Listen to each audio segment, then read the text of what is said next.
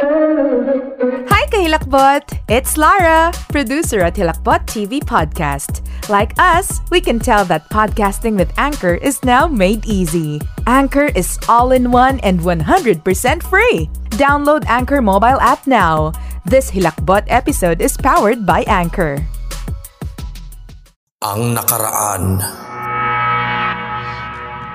May isa nga akong narinig na nagsabing sinasamantala ng mga aswang ang lugar namin dahil madaming hayop, madaming anyo sila na pwedeng gayahin.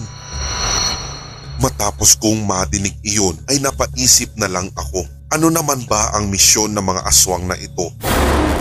Pagdating ko sa bahay, nakita ko si Ana sa harapan ng bakuran. May nililibing siya sa ilalim ng puno ng Dama de Noche na nasa loob ng bakuran namin at nakita kong may tatlong napakalaking dagang itim ang ibinabaon niya. Hindi. Pag na-charge ko na ang cellphone, kakausapin ko na agad ang asawa ko at sasabihin ko sa kanya na uuwi na kami. Uwi na kami pabalik sa Manila. Hindi ko na ata kaya dito. Hindi ko na kaya.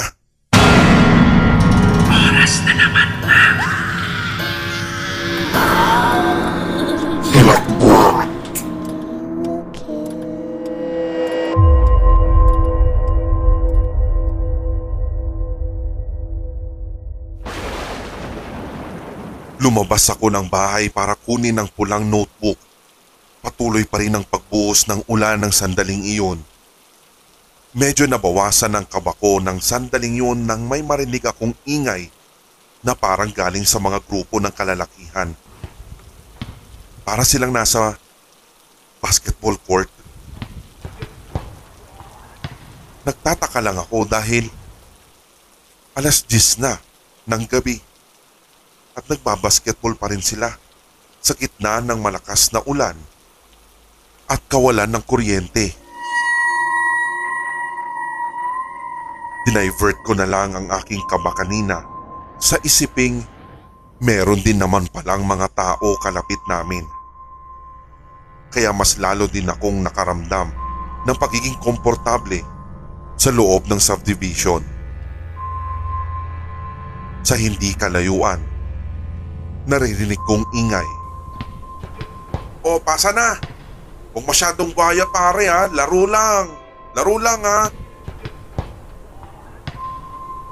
Maingay man sila pero ikinatuwa ko naman dahil parang naramdaman ko kahit papaano ang ambience ng Manila. Habang patuloy kong naririnig ang kanilang hiyawan, lakas loob kong sinugod ang ulan papunta sa ibabaw ng bakuran kung saan nakasampay ang notebook. Basang-basa na ang notebook ng aking makuha. Halos matanggal na rin ang mga masking tape na nakabalot dito. Pagtingin ko sa itaas ay nakita ko sa balkonahe si Ana. Nagtatanong pa siya sa akin kung ano bang ginagawa ko. Pag-aalala pa niya Nay, pumasok na lang kaya kayo. Huwag niyo nang pakialaman yan. Dali-dali kong itinago ang notebook sa loob ng aking sweater para proteksyonan sa ulan. Kasabay nun ay patakbo akong pumalik sa loob ng bahay. Papasok na ako ng pinto nang bigla itong sumara. Halos mapaupo ako sa lakas ng impact ng pagkakasara. Kinatok ko ng ubod lakas ang pintuan at saka tinatawag ang ngalan ni Ana pero parang hindi niya ako naririnig. Sumilip ulit ako sa balkonahe pero hindi ko na siya makita. Halos gibain ko na ang pinto sa lakas ng pagkatok ko pero wala pa rin nagbubukas kahit gaano ko kalakas tawagin si Ana. Para siyang naging pingi. Marahil dahil sa lakas ng buhos ng ulan na sinabayan ng ilang pagkulog. Dahil nagkaganon ay pumunta ako sa basketball court upang makahingi ng tulong na mabuksan ang pinto ng bahay namin. Doon lang naman talaga ang pwede ko ring puntahan dahil sa pagkadesperada ko na makahingi ng tulong kesa sa guardhouse na medyo may kalayuan na sa amin. Naririnig ko pa rin ang mga kabataang lalaki na nagkakatuwaan pa sa paglalaro. Mabuti na lang at may mga tao na mahihingan ko ng tulong ng sandaling yun dahil kung hindi ay mamamatay na ako sa takot. Ngunit pagdating ko sa court, laking gulat ko sa aking nakita.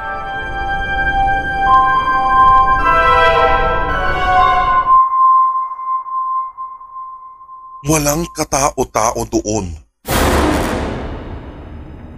Napaka-misteryoso. Hindi ko alam kung anong kababalaghan. Pero ito ang realidad. Walang tao. Ang malala pa nito ay parang nakakarinig pa ako ng talbog ng bola konting ingay ng mga naglalaro.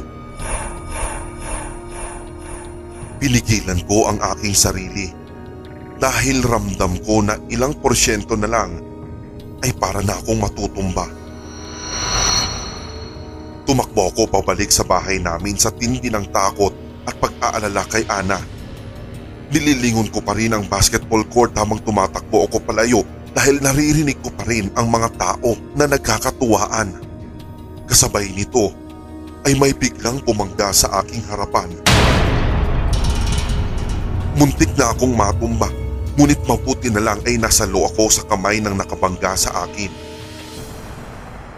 Si Manong pala at ang iba niyang kasamahan na nagtatanod ng oras na yon.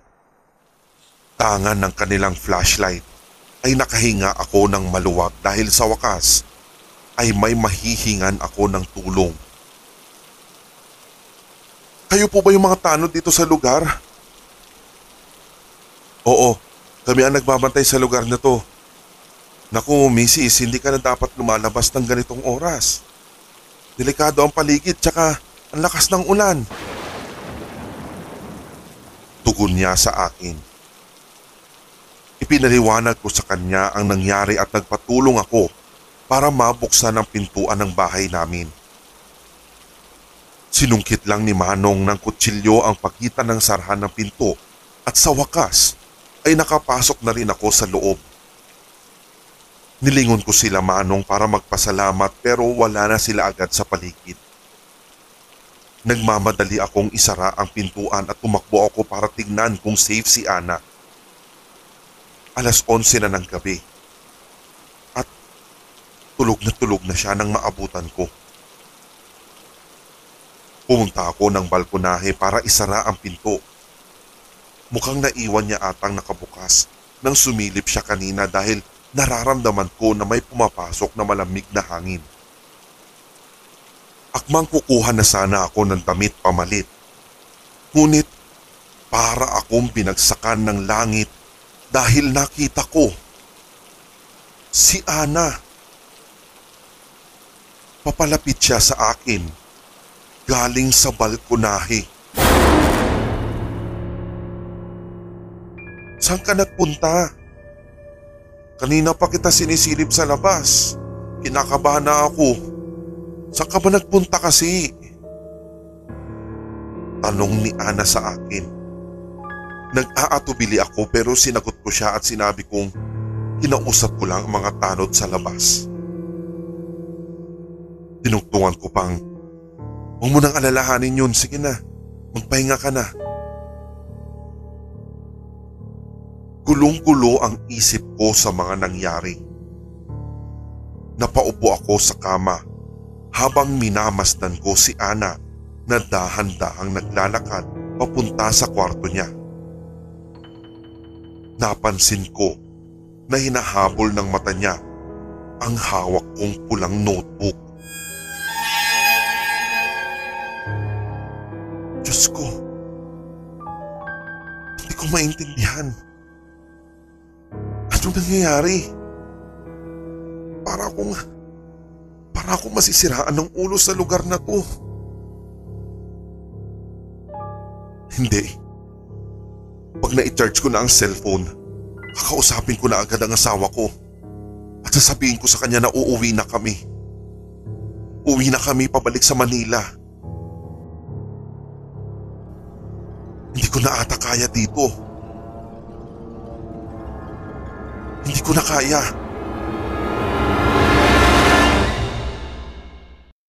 October 22 Sa sobrang pagod ko ay nakatulugan ko na ang nangyari.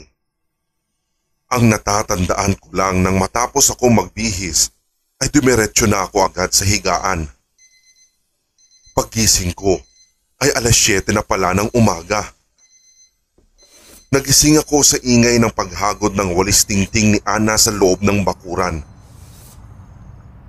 Kahit mumukat-mukat pa nga ako ng oras na yon, ay dumungaw ako sa balkonahe. Maganda na rin ang panahon. Hindi katulad kagabi. Dali-dali akong nag-charge ng cellphone at mabuti na lang ay bumalik na rin pala ang kuryente. Nakita ko sa lapag ang pulang notebook.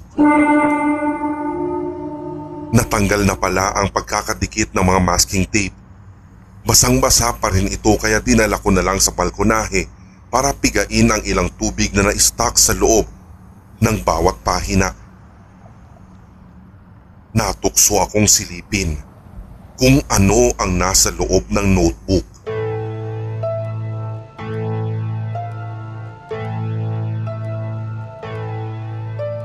Mukhang sulat kamay ng isang babae.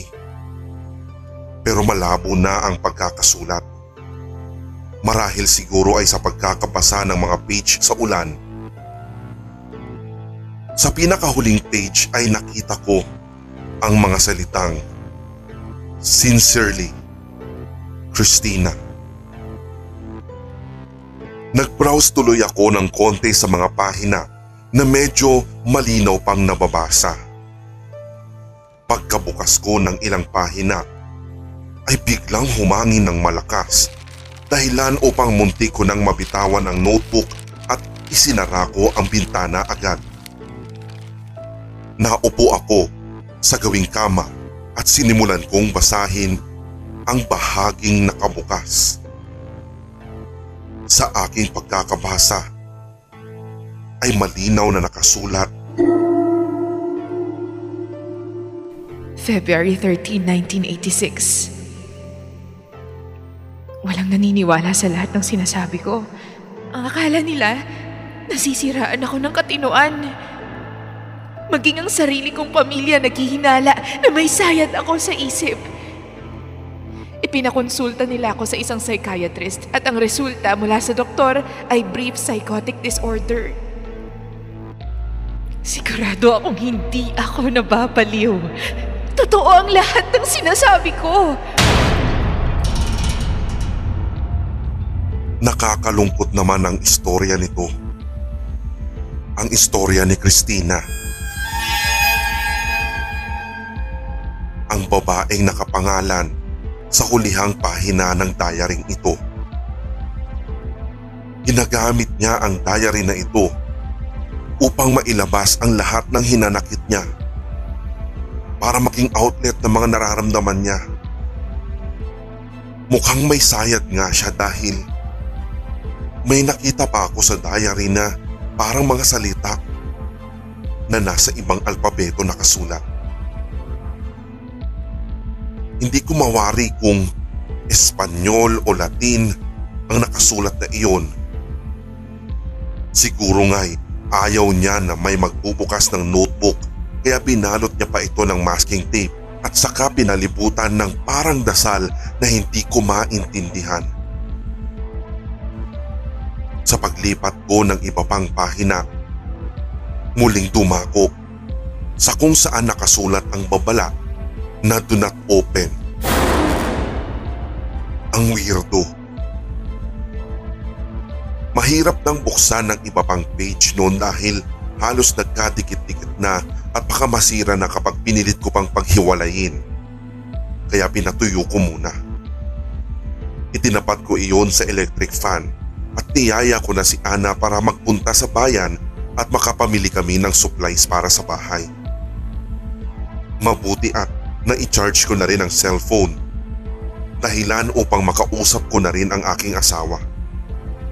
Pinilit ko na siyang umuwi kaso mukhang napaka-imposible pa dahil meron daw silang inaalagaan na deal at kung hindi daw niya iyon na close, ay eh baka hindi kami makakakain ng isang buwan. Nabanggit ko rin na aksidenteng nabuksan ko ang pulang notebook. Inamin ko rin na binasa ko ang nasa loob at sinabi ko na mukhang diary lang naman ito ng dating nakatira o kaya'y dating nagmamay-ari ng bahay. Sinabi ko rin sa kanya ang mga naranasan ko nung nakaraan pero mukhang umiiwas siya sa topic ng kwento. Naninibago lang daw ako sa paligid. Ipinatago na niya sa akin ang diary at binilinan na wag na wag ko nang babasahin iyon baka lalo lang daw akong matakot. Alang-alang na rin daw sa kanya at kay Ana at upang magkaroon na rin ng peace of mind at mamuhay kami ng walang gumugulo. Pag alis namin ni Ana, ay iniwan ko muna ang cellphone sa kwarto at muli ko siyang chinarge dahil hindi pa pala siya full charge. Mabuti na yung ganito, baka na naman kasi mag brown out mamaya. Pagkatapos nun ay umalis na kami sa bahay para magtungo sa bayan.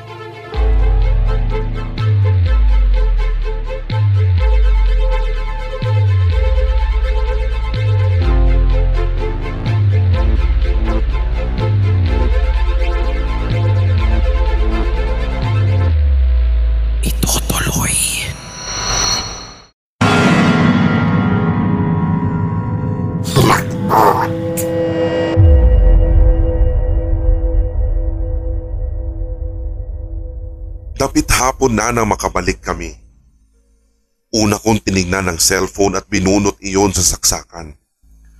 Chinek ko pa kung may tawag si Jerome at nakita ko sa registry ng calls na meron akong tatlong tawag kay Jerome. Dalawang missed call at isang registered na tawag mula sa cellphone ko na umabot ng tatlong minuto at ang oras ay alas 3.15 ng hapon. Nagtaka ako kung paano nangyari yun sapagkat nasa bayan kami ni Ana ng oras na yun. Habang iniisip ko kung paano ito nangyari, napansin ko na nakabukas ang pulang notebook. Nang tignan ko, ay muli kong nabasa ang nakadisplay sa page nito at nakasulat. Mamatay ka na sanang peste ka. Uupusin ko ang lahi mo. Nagulat ako nang biglang nakita ko si Ana. Nakatayo sa harap ng pinto at nakatingin lang sa akin. Sabi niya, Nay, sa susunod wag mo na akong iiwan kapag namimili tayo. Sagot ko naman, Nag-CR lang naman ako anak. Hindi ko maintindihan kung bakit bigla ako nahilo kanina. Tapos parang bumaliktad yung sikmura ko kaya nagsuka ako. Tapos halos mawalan din ako ng malay. Pagpapatuloy ko pa. Muling sagot ni Ana. Nay, ang tagal mo kaya. Akala ko nga iniwan mo na ako tas hindi ka na babalik eh. Habang nag-uusap kami ni Ana ay biglang humalimuyak ang mga bulaklak sa puno ng Dama de Noche. Oh, ang bangunay. Para akong inaantok talaga kapag naaamoy ko yan. Nakaka-relax. Sabi ni Ana. Parang ang aga pa para humalimuyak ang bulaklak na iyon. Ang alam ko naman kasi ay umaamoy lang ang ganong bulaklak tuwing gabi.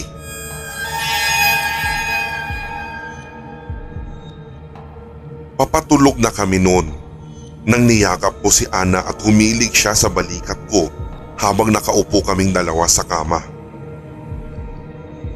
Hindi ko talaga maintindihan pero tinatanaw ko pa rin ang loob ng page ng notebook. Gumugulo pa rin talaga sa isip ko ang nabasa ko. Ang weirdo naman kasi talaga. Lalo nung babae na nagsulat ng diary na yun. Tumakbo ang oras. Nasa kasarapan kami na pagpapahinga ni Ana nang maisip kong tawagan si Jerome pero may narinig ako nagsisigawan sa labas ng bahay. Inihiga ko si Ana sa kama at tumungaw ako sa balkonahe. Nakita ko doon ang ilang mga tao na parang papunta sa gate ng subdivision. Naririnig ko ang usapan nila habang nagmamadali papunta sa gate. Kawawa naman yung guard natin. Napakawalang puso naman yung gumawa nun. Matapos kong madinig iyon sa isa sa mga nakatira sa subdivision ay tinamplan ako ng kaba. Isinuot ko ang sweater ko at nagpaalam ako kay Ana na lalabas lang saglit. Isinara ko ang notebook. Ipinatong ko yun sa ibabaw ng lamesa. Saka bumaba ng hagdan palabas ng aming bahay upang makiosyoso kung ano ang nangyayari. Paglabas ko ng pinto ay naamoy ko ulit ang halimuyak ng Dama de Noche Nagmamadali akong lumabas at nang isasara ko na ang gate, nakita ko si Ana sa likod ng nasabing puno. Nakaupo pa ito at nakatalikod habang nagbabasa ng libro. Nagulat lang ako kaya't nakaramdam ako ng pagkainis kaya sinigawan ko si Ana. Ana, pinaglalaroan mo ba ako? Sumagot naman si Ana nang hindi lumilingon sa akin. Ang sabi pa niya, Bakit naman kita paglalaruan? May mapapala ba ako kapag pinaglaruan kita? Nagtaka ako sa isinagot na iyon ni Ana. Lalapitan ko na dapat siya ngunit may biglang humawak sa aking balikat. Si Manong lang pala. Pagkaharap ko kay Manong ay agad din siyang nagtanong sa akin ng deretsahan at walang kagatol-gatol ng Naniniwala ka ba sa aswang?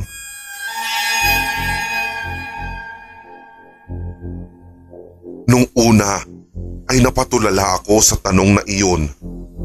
Pero ilang segundo pa ay sumagot ako sa kanya ng Hindi po manong eh. Hindi talaga ako naniniwala. Sa panahon ngayon, maituturing ko na lang kasi na imahinasyon lang yung mga ganyan. Yung mga nangyayaring paranormal sa mundo. Pero ang totoo, sa isip-isip ko, dahil na rin sa mga naranasan ko nitong nakaraan, unti-unti na rin talaga akong naniniwala. Nagpatuloy si Manong sa pagkwento habang kasabay ko siyang papunta sa guardhouse. Iniwan ko muna si Ana sa kung saan ko siya nakita. Alam niyo ba, maraming aswang dito sa lugar natin. Kaya kami rumoronda sa araw at kahit na ngayong gabi. Hindi dahil sa mga masasamang loob, kundi sa mga masasamang elemento. At yang mga yan Naglipa na dito. Napayakap ako sa aking sarili pagkatapos madinig yun. Wala na lang akong imik hanggang sa dumating kami sa guardhouse. Doon namin nakita ang napakaraming osisero. Naroon na rin ang mga kasamahan ni Manong sa pagroronda at nakatingin sa loob ng guardhouse. Pinilit kong sumiksik para masilip ko kung ano ang nangyari sa gwardya at halos masuka ako dahil sa aking nakita. Para na kasing mahihiwalay na ang ulo ni Kuyang Guard dahil sa pagkakahiwa ng leeg niya sa gawing lalamunan. Habang nakatitig ako doon, ay nagpatuloy sa pagsasalita si Manong. Sa totoo niyan, may nakita kaming malaking pusa na kulay abo kanina. Napakabilis ng takbo niya patungo dito sa subdivision. Naramdaman na namin na hindi siya ordinaryong hayop. Kaya namin siya sinusundan. Pero sadyang napakabilis ng pusang yun. Pagdating namin dito sa subdivision, eto na. Huli na ang lahat. Alam mo ba yung hiwa sa leeg ng gwardya? Bakas siya ng sakmal mula sa isang aswang. Yung aswang na nag-anyong hayop. May duda talaga kami. Nakagagawan ito ng malaking pusang nakita namin kanina.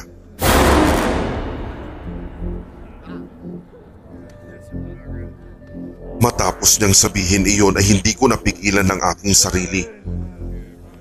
Humanap ako ng isang sulok para sumuka dahil hindi ko maatim ang aking nakikita. Matapos akong masuka sa gilid ng mga halamanan, ay pinunasan ko ang aking bibig sabay sabing, Manong, huwag niyo naman akong tatakutin no. Alam niyo namang dadalawa lang kami ng anak ko sa bahay namin eh. Bakit naman kita tatakutin? Anong mapapala ko kung tatakutin kita? Hindi ba dapat na magpasalamat ka pa sa akin dahil binigyan kita ng babala? Hindi sa lahat ng pagkakataon ay kaya namin kayong proteksyonan. Kaya yan ang tandaan ninyo. Matutunan sana ninyong ingatan ang inyong mga sarili. Pagkatapos ng maikling pag-uusap namin na iyon, ay agad sumagi sa aking isipan si Ana kung kaya tumakbo ako pabalik sa bahay. Hindi ako nakaramdam ng paghingal sa sobrang pagmamadali sa kagustuhan kong makarating agad ng bahay. Pagdating ko sa may gate ay nakita ko si Ana. Bigla niyang nilak ang gate nang makita niyang paparating na ako. Sinisigawan ko siya pero nagmamadali siyang pumasok sa loob ng bahay at saka isinara ang pinto na parabang ayaw akong papasukin. Halos magwala na ako sa labas ng bahay pero hindi ako nilalabas ni Ana hanggang sa nagblangko ang utak ko at sa hindi malamang dahilan ay nawalan ako ng malay sa sobrang stress ng mga oras na yon.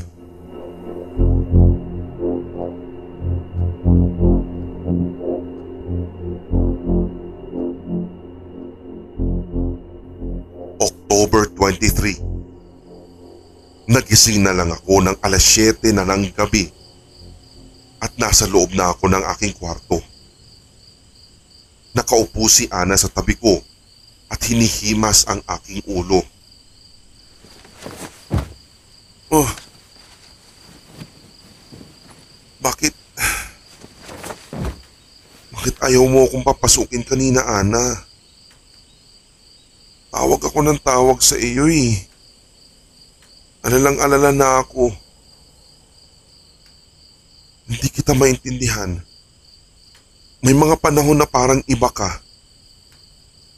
Parang iba ang kinikilos mo. Pagpupuna ko kay Ana. Sumagot naman siya ng, Nay, kayo nga ang hindi ko maintindihan eh. Naguguluhan ako sa mga ikinikilos ninyo. Ay, okay na po ba kayo? Ano po pala yung nangyari sa guardhouse? Pinili ko na lang na itikom ang aking bibig ng oras na yon at wag na lang ikwento kay Ana ang mga nangyari at mga nasaksihan ko para hindi rin siya matakot. Tinawagan ko na lang si Jerome at ibinalita ko ang mga nagdaang pangyayari. Maging ang kanina'y pagkamatay ng guard sa subdivision. Binanggit ko na rin sa kanya ang madalas na pagsama ng pakiramdam at pagsusuka ko. Kasabay nun ay tinanong niya ako kung bakit ko siya tinawagan gayong ayaw ko naman daw magsalita at puro hinga lang ang naririnig niya. Sinagot ko siya at sinabi ko na ako man ay nagtataka nung makita ko sa phone ko na may nakaregister na calls made samantalang iniwan ko ang cellphone sa bahay at nang oras na yon ay namimili kami ni Ana. Pagpapatuloy na sabi ni Jerome sa akin. Hindi. Sa susunod papalitan ko na lang yung cellphone mo. Baka may diferensya na yan eh. Naghanda na kami ulit ni Ana sa pagtulog. Sinamahan ko muna siya sa kama niya at hindi ako umalis hanggat hindi ko nasisiguro na nakatulog na siya.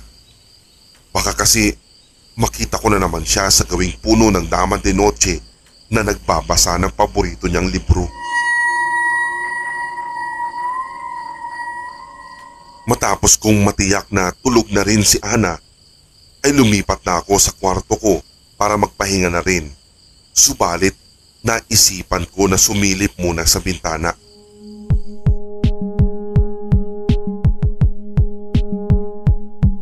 Unang tingin ko pa lang sa bilog na bilog na buwan ay kinilabutan na ako. Animoy nagtutugo ang buwan dahil sa kanyang kulay. Nakakatakot ang itsura niya at parang unang beses ko ring makita iyon.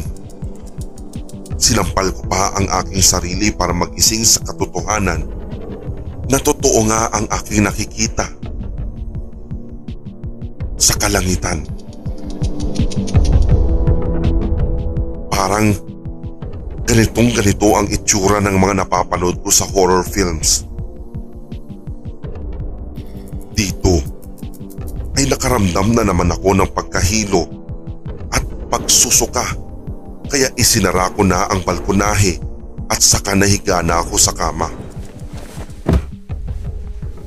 Nawala na rin sa plano ko ang mga bilin ni nanay na maglagay ng asin sa lahat ng lagusan bilang proteksyon sa mga masasamang elemento. Gusto ko sanang maglagay kaso talagang antok na antok ako at tila bagsak ang aking katawan. Nag-text na lang ako ng good night kina Jerome at kay nanay at pagkatapos nun ay natulog na rin talaga ako.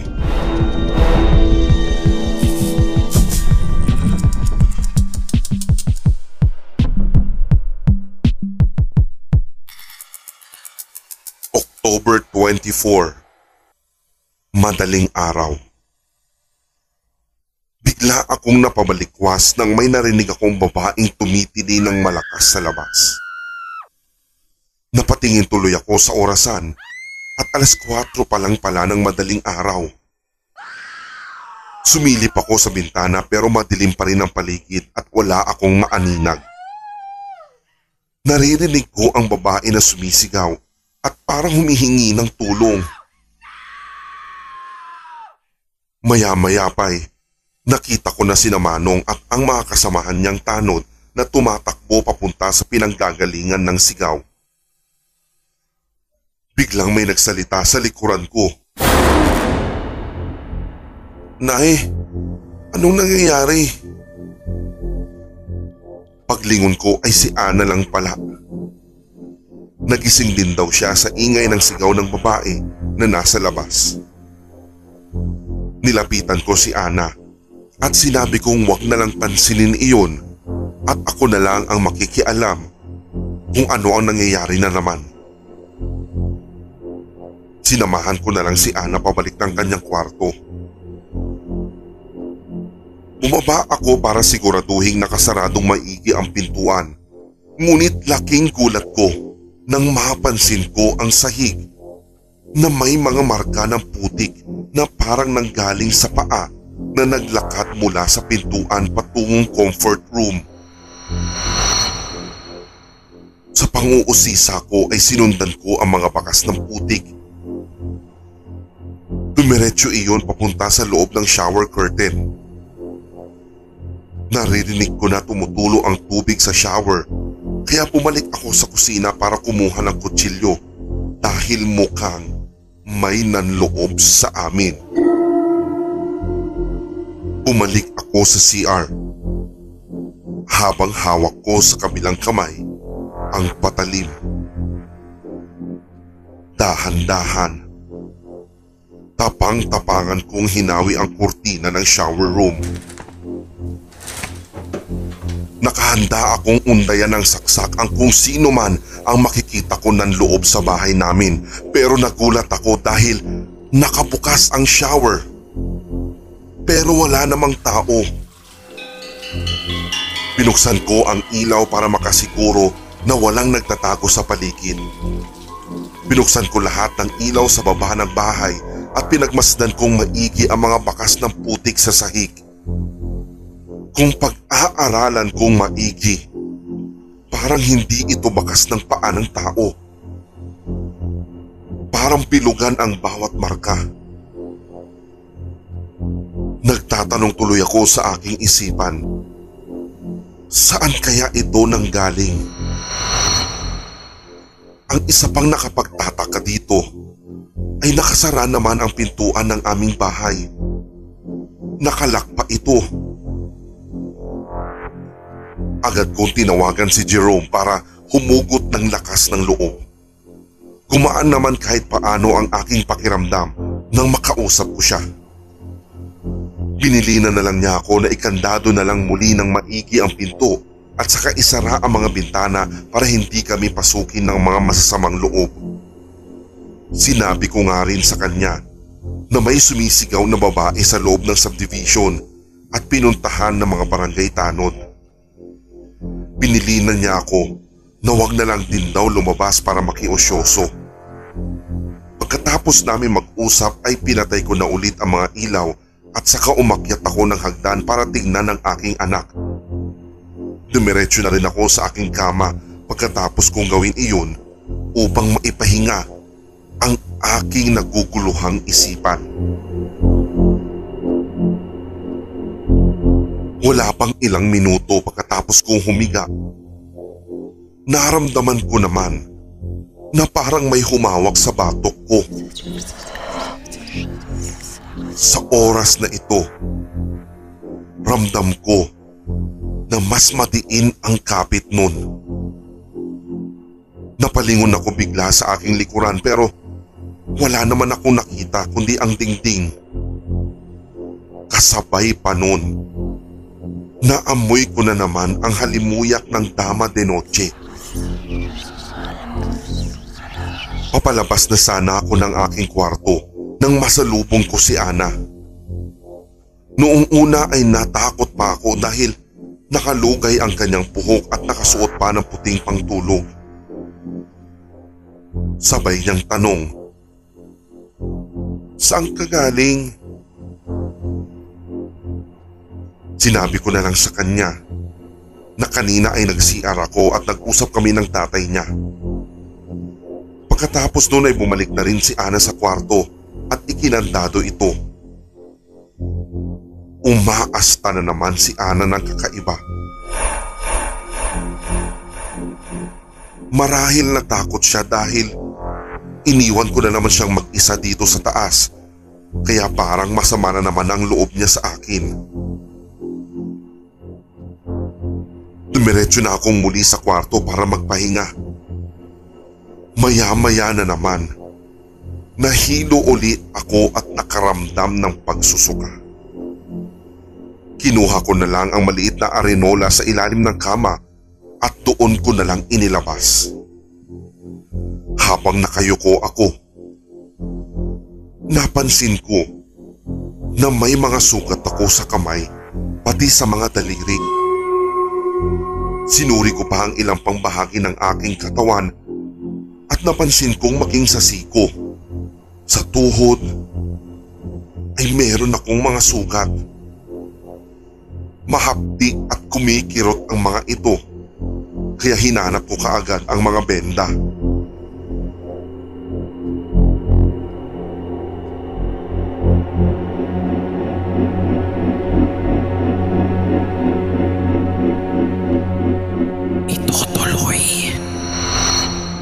abangan.